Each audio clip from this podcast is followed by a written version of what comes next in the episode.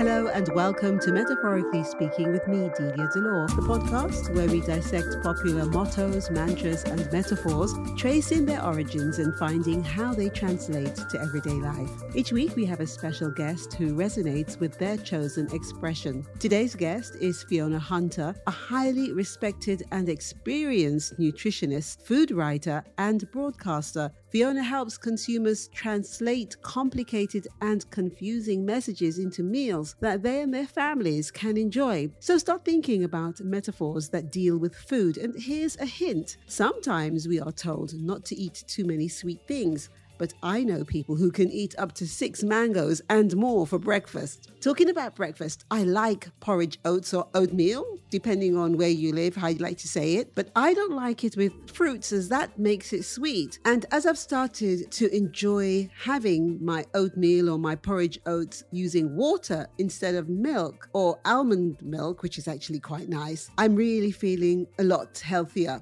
But you're not here to listen to talk to me about breakfast and porridge oats, are you? Have you deciphered what our metaphor could be this week?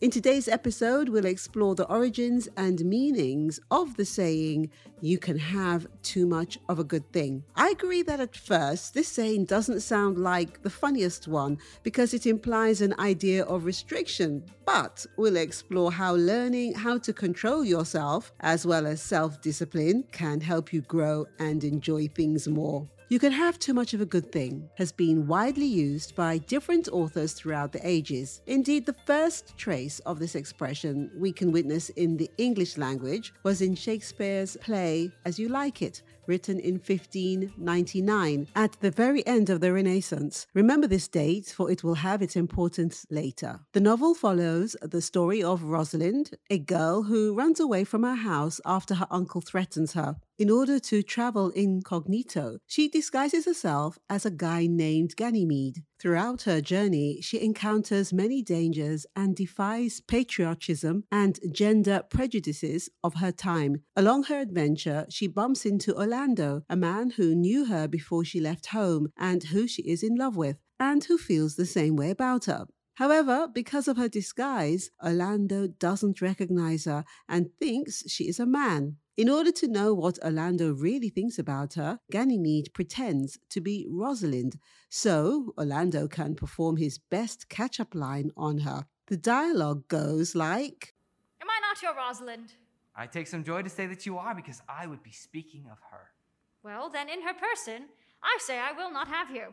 Well, then in my person, I die.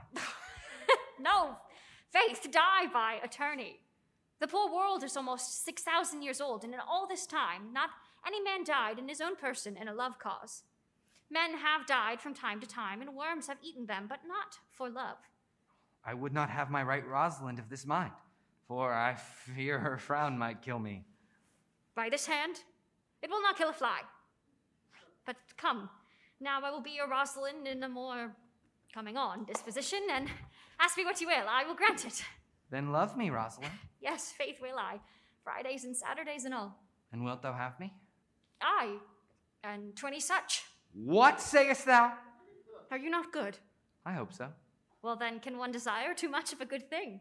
In this case, the saying is obviously said ironically. Rosalind is asking Orlando what he's afraid of, as the only things he can get are too much pleasure and happiness. This is, as previously mentioned, the first example of this saying used in the English language. However, the sentence itself was used centuries ago and goes back to Aesop's work, a Greek fabulist and storyteller well known for being at the origin of many common sayings, such as to blow hot and cold, or obviously the statement, it is possible to have too much of a good thing. Even though they were born more than 2,000 years apart, Aesop and Shakespeare were very similar in the way that both their existence was so mysterious and is now subject to many theories and fantasies. For example, some people raised the question about Shakespeare authorship as his social class and obscure past seems incompatible with his writing genius.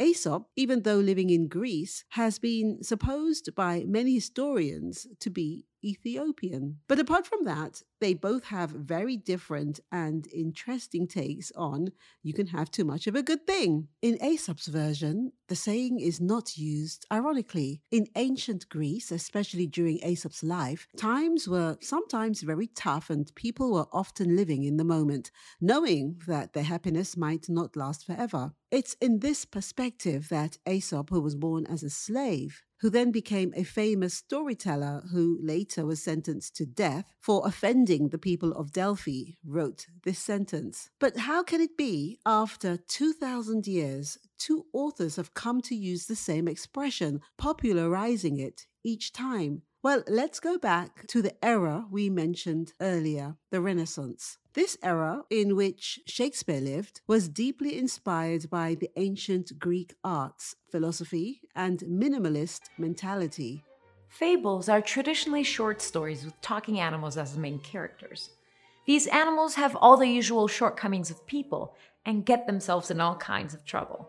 Fables typically carry a cautionary tone or convey a moral lesson, but the very nature of these stories, with amusing animals instead of people, makes them more palatable. They don't come across as scolding. People have been telling these kinds of stories forever. It's part of what we call the oral tradition of storytelling. Eventually, someone started writing fables down. We've been reading them ever since. The most famous of these stories are Aesop's fables. These include The Tortoise and the Hare, a story with the moral slow and steady wins the race. There's also The Boy Who Cried Wolf, which teaches the importance of telling the truth so your word may be trusted.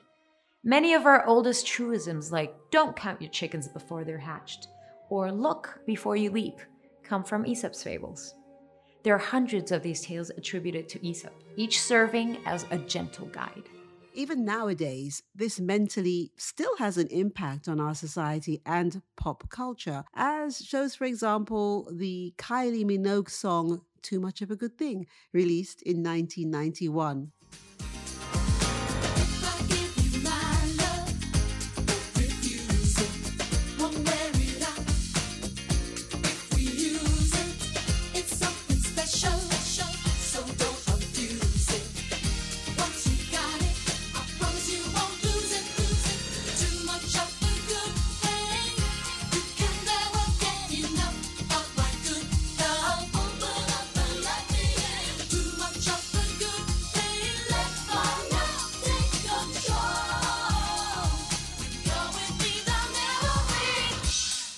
Today's episode, we're honored to welcome Fiona Hunter. Fiona began her career working as a dietitian for the NHS, and that's a National Health Service for people who are not familiar with the English term. For the last 17 years, she has worked as an independent nutrition consultant, writer, and broadcaster. Her opinions and work have appeared in many publications, including national newspapers and magazines, as well as on TV and radio. She is also a respected member of the British Dietetic Association and the Guild of Food Writers. It's in the company of such a prestigious guest that we are lucky to discuss our saying with today. During the interview, we talk about food quite a lot, and some of it can be triggering for people suffering from eating disorders. This is a very important issue, so feel free to skip it to avoid any triggers. If you or anyone you know needs help battling this disorder, please contact your local GP or the national helpline beatingeatingdisorders.org.uk. Fiona, thank you so much for being on Metaphorically Speaking. Of course, when I read about you, I simply knew that I had to have you on the program because I'm guilty of doing of eating all the wrong foods and knowing that they were wrong for me and I just kept eating them. And I thought I am more disciplined now, but I know there are lots of listeners who are in the same boat as me and I thought perhaps you could try to encourage us to put us on the right path of healthier eating. I'll do my best and thank you for inviting me. I'm not surprised people are confused because there's a lot of misinformation around about diet and nutrition. I love the internet, but you can't trust what you read on the internet, unfortunately. So, yeah, people are confused about what we should and what we shouldn't be eating and how much we should be eating and how often. And uh, so, hopefully, I'll be able to answer some of your questions. Okay, so let's start off with our metaphor, which of course is very timely. I think for what, everything that's happening worldwide now, we are thinking of our health more than ever before coming off a COVID 19 pandemic. You can have too much of a good thing. When we relate that to food, what does that mean to you? It means that some things that are very healthy in themselves can be bad idea if we eat too much of them. Now, a good example of this is vitamins and minerals, for instance. They're vital, but if you eat too much of them, it can cause problems. It's not often the case with food, but when people t- start taking supplements, you know, and there is this idea, the little is good, more must be better it's certainly not the case with vitamins and minerals. And one of the first things I learned at university was about a group of Arctic explorers back in the 40s, I think. Can't remember the whole story, but they ran out of food and they came across a polar bear. They decided to eat the polar bear and they ate his liver. And the liver is a very, very concentrated source of vitamin A. Now, vitamin A is, is good for us, but if we eat too much, then it can be toxic. And the explorers died because they ate the liver of the polar bear, which was very high in vitamin A. That just illustrates the point. You know, in small amounts, some things are good for you, but in large amounts, not necessarily so. But I've also realized that when people say you can't eat too much of something, you should eat little, it would be easier if we were guided in terms of the quantities or the weight everyone wants things to be prescripted. Unfortunately, nutrition isn't like that. It's not, it's never black or white. So it depends on all sorts of things. It depends on your body shape, your body size, your genetics. Some people have a tendency to put on weight. They only need to look at a cream cake, cake and they've gained, you know, five pounds, where others can seem to eat what they want and not gain any weight. So, unfortunately, it's not easy to be prescriptive. The one thing that we can be fairly certain of is fruit and vegetables. You need to eat at least 400 grams a day. Now, that's five 80 gram portions. Now, again, this causes confusion because people always say, well, what's a portion? You know, a good visual clue is if you clench your fist and you make a loose fist, that's what a portion looks like roughly. So whether you're eating broccoli or grapes or carrots, that's roughly what a portion looks like. And you need to eat five of those portions a day. And we mm. know that that brings a whole lot of health benefits. But on the subject of fruit and veg, and on our topic, you can have too much of a good thing. Some things like fruit, are obviously good for us if you eat them in reasonable amounts. But if you eat huge quantities, then it's it's not so good for us. Now I have a friend who used to munch her way through a whole box of grapes, you know, one of those sort of little plastic containers, yes. 500 grams in the evening while she was watching TV. Well, that's over 300 calories and that's 80 grams of sugar. That's about 16 teaspoons of sugar. Now, grapes are healthy, a healthy form of sugar, um, much more so than a chocolate bar, for instance, or chocolate biscuits. But at the end of the day, it's still sugar, which can affect our, affect our blood sugar levels, and it's still calories. So that's another example of the, you know, the metaphor that we're talking about today. Can you substitute healthy fresh foods for vitamins and supplements? Supplements are never uh, a substitute for a healthy, balanced diet you know, occasionally people think, you know, they can pop a pill and that's it. You know, they don't have to worry about their fruit and veg. And it doesn't work like that, unfortunately. We're still learning about all the, the good stuff that fruit and veg contains, you know, vitamins, minerals, fiber, these things called phytochemicals, which are the, um, the things that give fruit and vegetables their characteristic color. Now we know that there are over 5,000 different phytochemicals that have been identified to date, and scientists are still discovering more.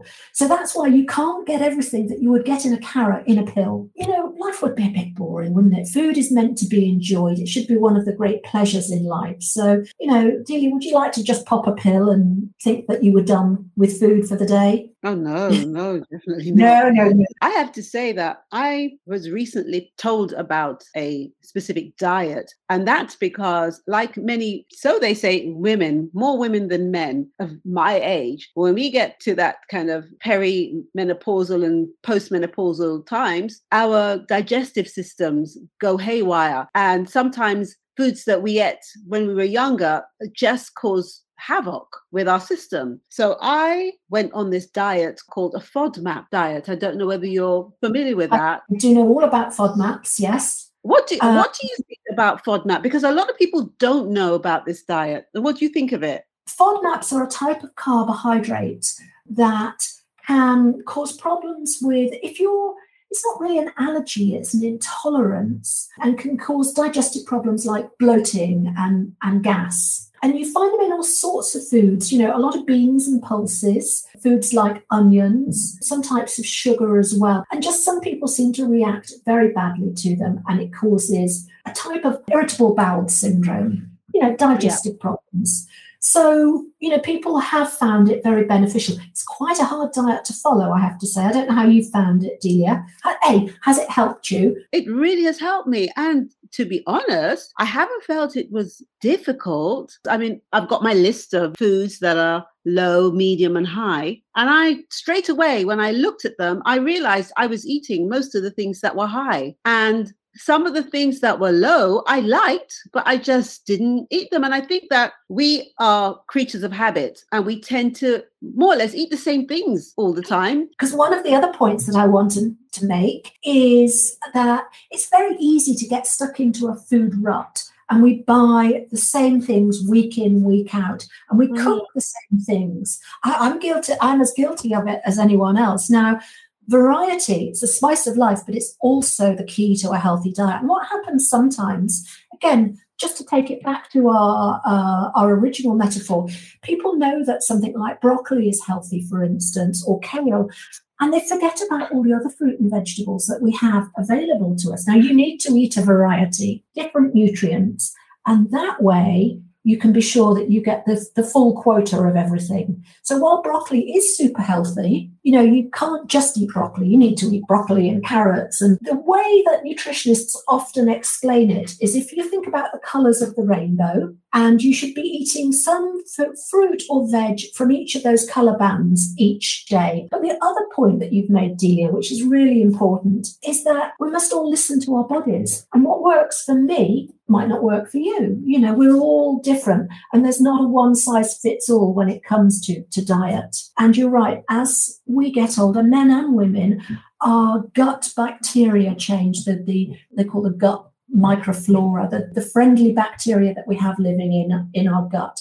And that can cause all sorts of digestive problems. So you have to listen to your body. And, you know, if something doesn't suit you, then there's no reason to eat it. You know, that you can always find something else. Yeah, and I thought it was something that we should mention because a lot of people don't realize that they think there's something wrong with them. They're not thinking it's the food that they're eating that's making them feel ill. Are in denial of that. with digestive problems, it for sure can be diet. Sometimes it can be the way that we're eating. We all tend to eat too quickly these days. No one's got enough time to sit down and eat properly. Well, actually, I live in France, and that's you know people do take time to have meals. In France, a meal is mm-hmm. eaten at a table with a knife and fork, and it's a little starter, main course, and usually a dessert.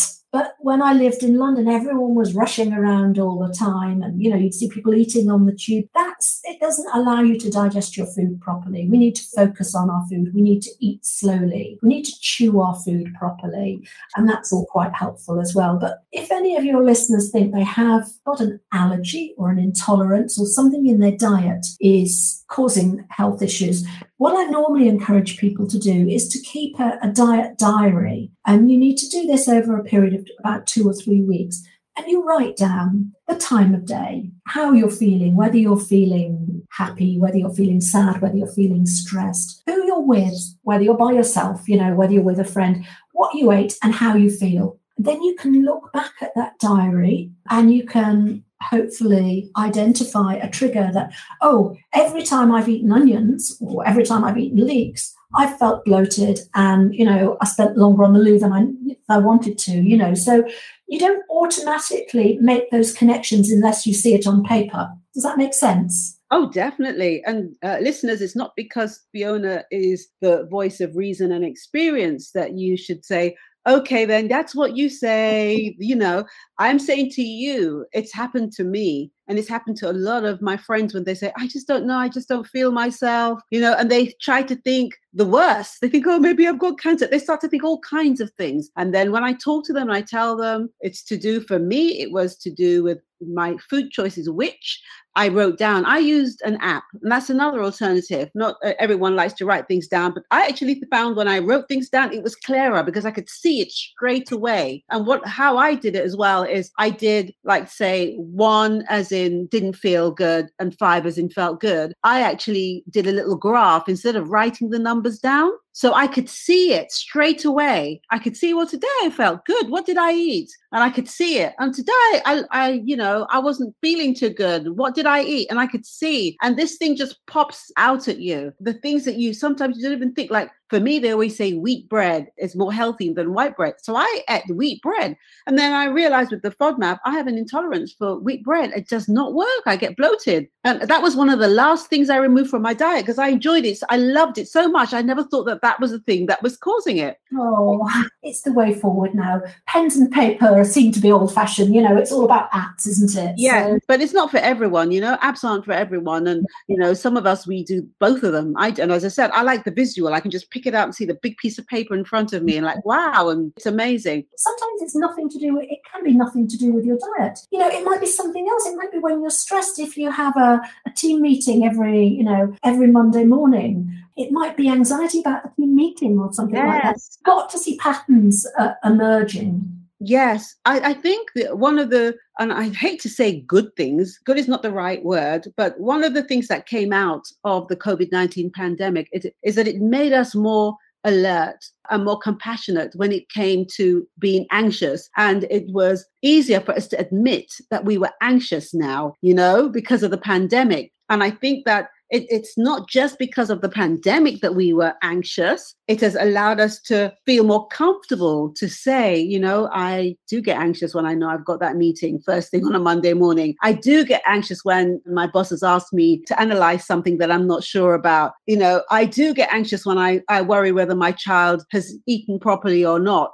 You know, all these things. So I, I feel that in a way, anxiety goes a little against our metaphor of you can have too much of a good thing but at the same time it's healthy to have a bit of anxiety right yeah i guess so you've got to feel you've got to feel energized and you know sort of pumped up sometimes it's a bit like doing radio interviews like today i love talking to people and i love doing this sort of thing but I do feel anxious just before, you know, just before the red button uh, says you're live. Mm-hmm. I can mm-hmm. feel my heart fluttering.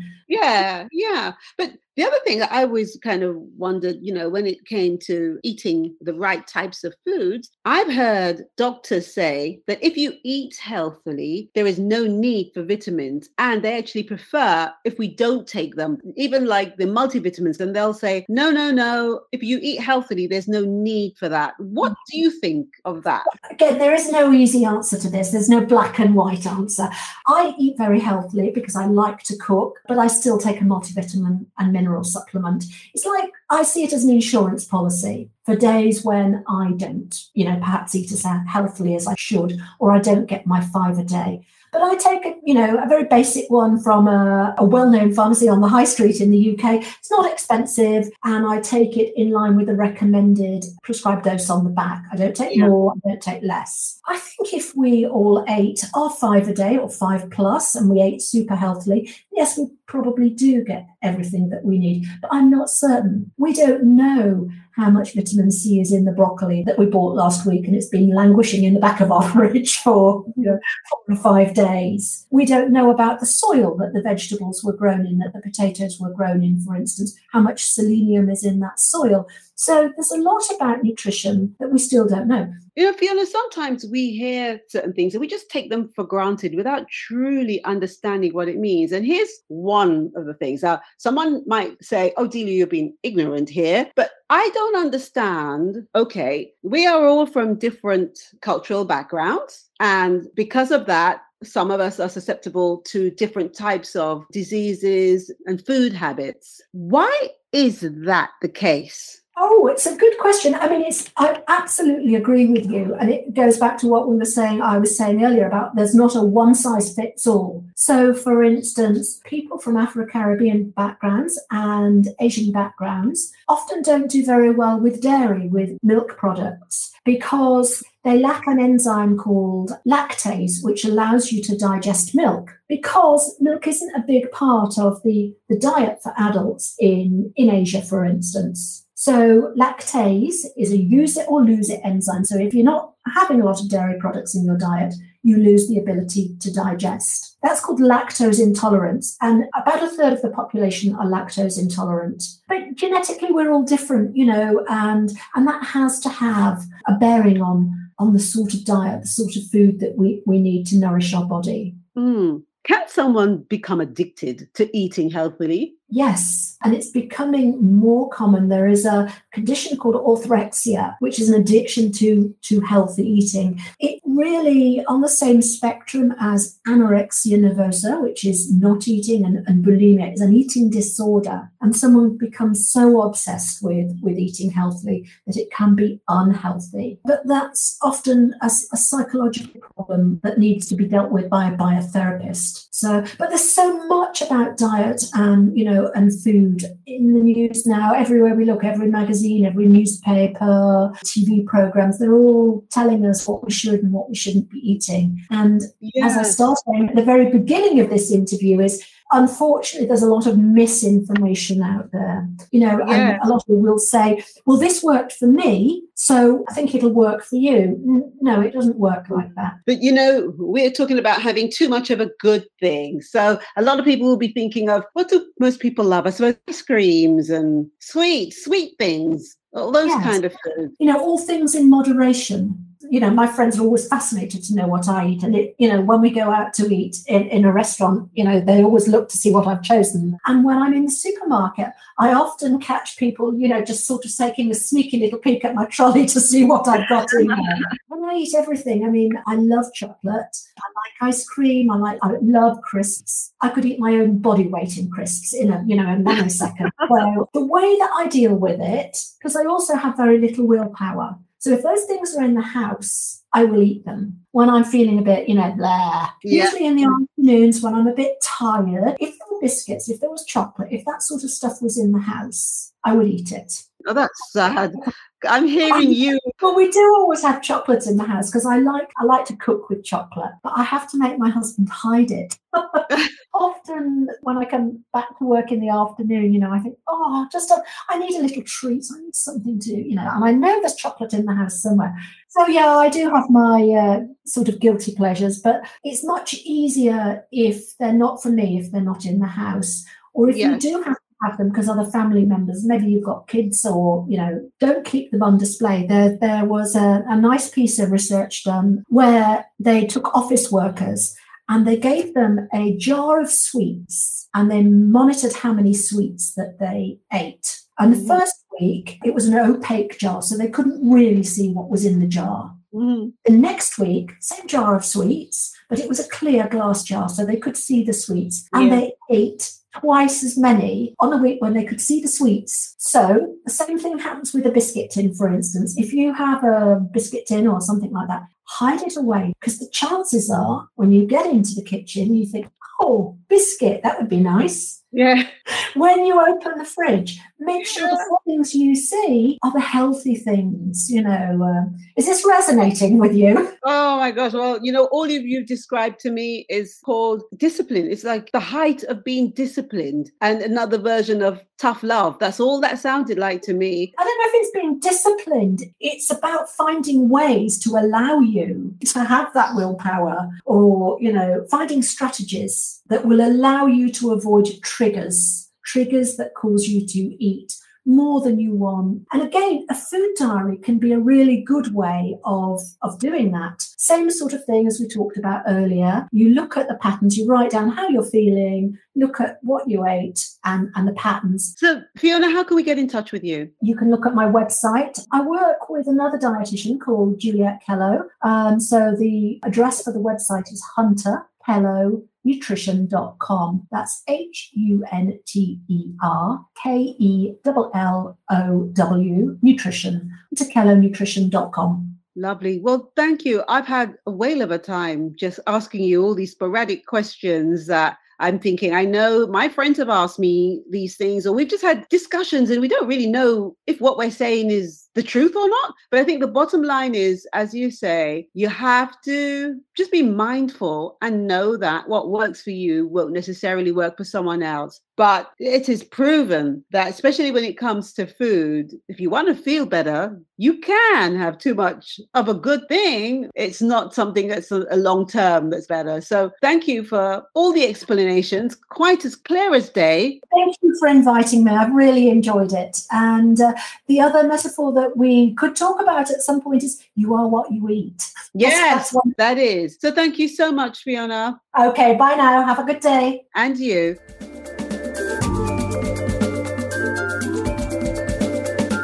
Thank you so much, Fiona, for such a professional and helpful insight. We should enjoy good things, but definitely within limits. Let's now return to our sayings, in which we'll explore furthermore this notion of limitation. One of the reasons you can have too much of a good thing is also so popular today is because we as a society are also getting tired of overconsumption and instant gratification. Since the middle of the 20th century, most of the world has been increasingly more capitalist throughout the years, even if this system brought some good things and was the only opponent to communism during the Cold War, it also carries a bunch of negative aspects we now want to get rid of. Destroying the environment through overproduction, destroying wildlife, accelerating global warming, and creating food droughts, or sometimes destroying our own lives with food addictions leading to obesity and other eating disorders,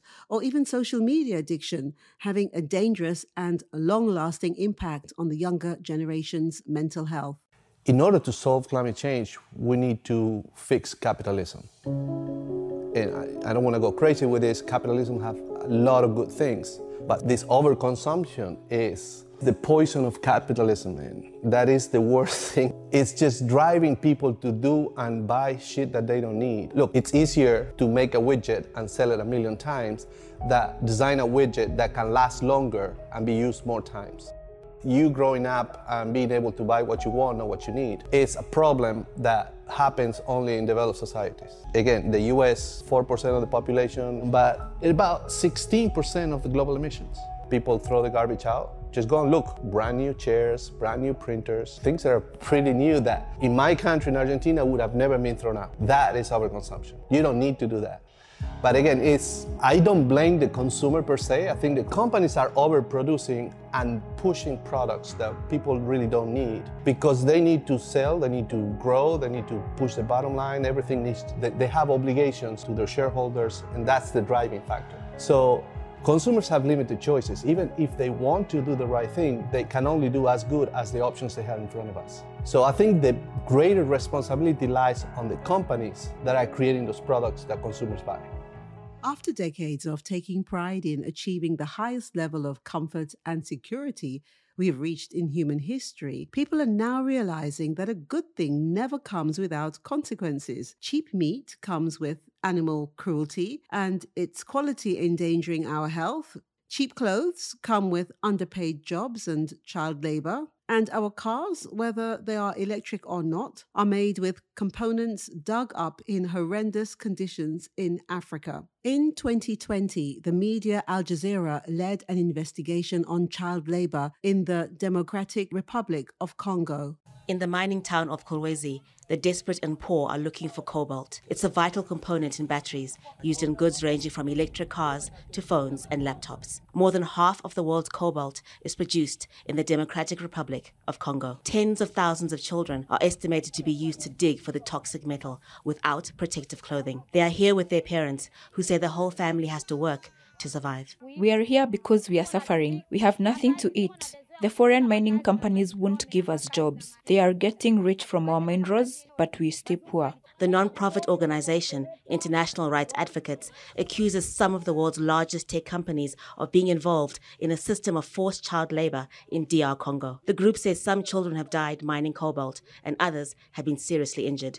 We've now come to realize that our comfort and lavish way of life were possible at the extent of others. If we'd care about human rights and decency, it would be unfair to think about one's own happiness without thinking of the consequences our actions are provoking. Having too much of a good thing can also create addictions that then can turn into a vicious circle. Phones, social medias, online video games are all inventions created so they would make communication easier, connecting people all around the world, abolishing frontiers and linking the whole world together. However, all the devices and new technologies also carried their dose of addictions. It is easy to scroll through Instagram or TikTok. A simple click and more pictures, more videos pop onto your screen, calculated by an algorithm selected for you. So you would always watch another one and another one and another one. Watching and scrolling releases serotonin in our brain, the chemicals causing the feeling of happiness, like nicotine and alcohol do. As cigarettes and alcohol,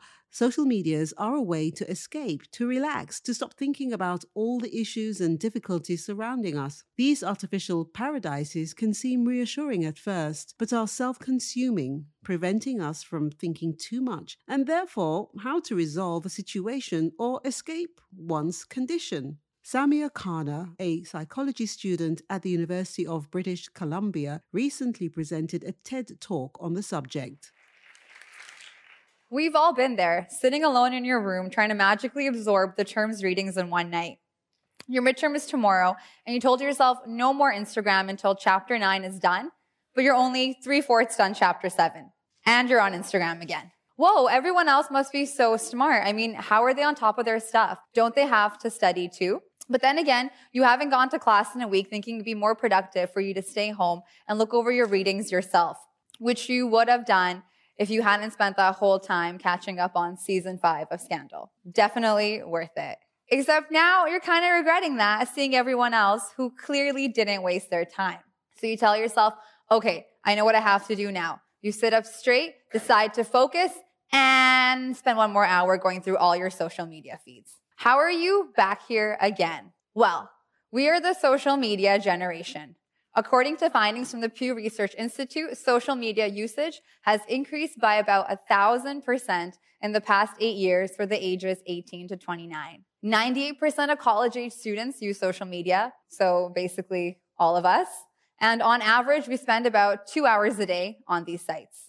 So it's no surprise we find ourselves on these sites over and over again. We're hooked. Marketing professionals spend millions of dollars getting luring us to use these sites and keep us, keeping us on there. They know how to get us to go on these sites and continue going on them. They know what updates to use, like going from favorites and stars on Twitter to now hearts and likes. And they see which ones are successful or not.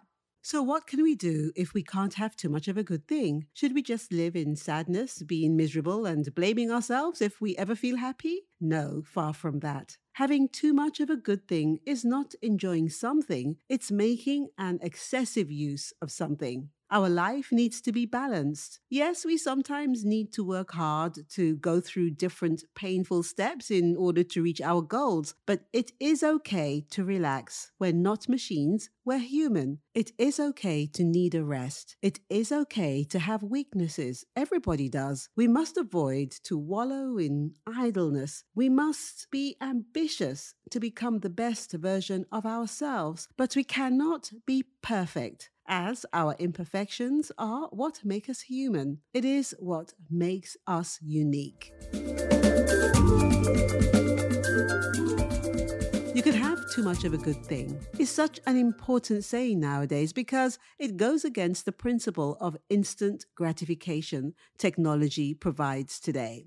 It is easier to have a laid back life, but one must learn how to work, focus, and challenge themselves in order to evolve, to progress, and eventually to be happy. It is not a bad thing to have nice things. We all deserve to relax. We all have a guilty pleasure, but it is also important to learn self discipline, to take time to have fun, but also to work. As the French TV presenter Mouloud Achour once said, one day I learned that I had to work a lot in order to have a little bit of fun.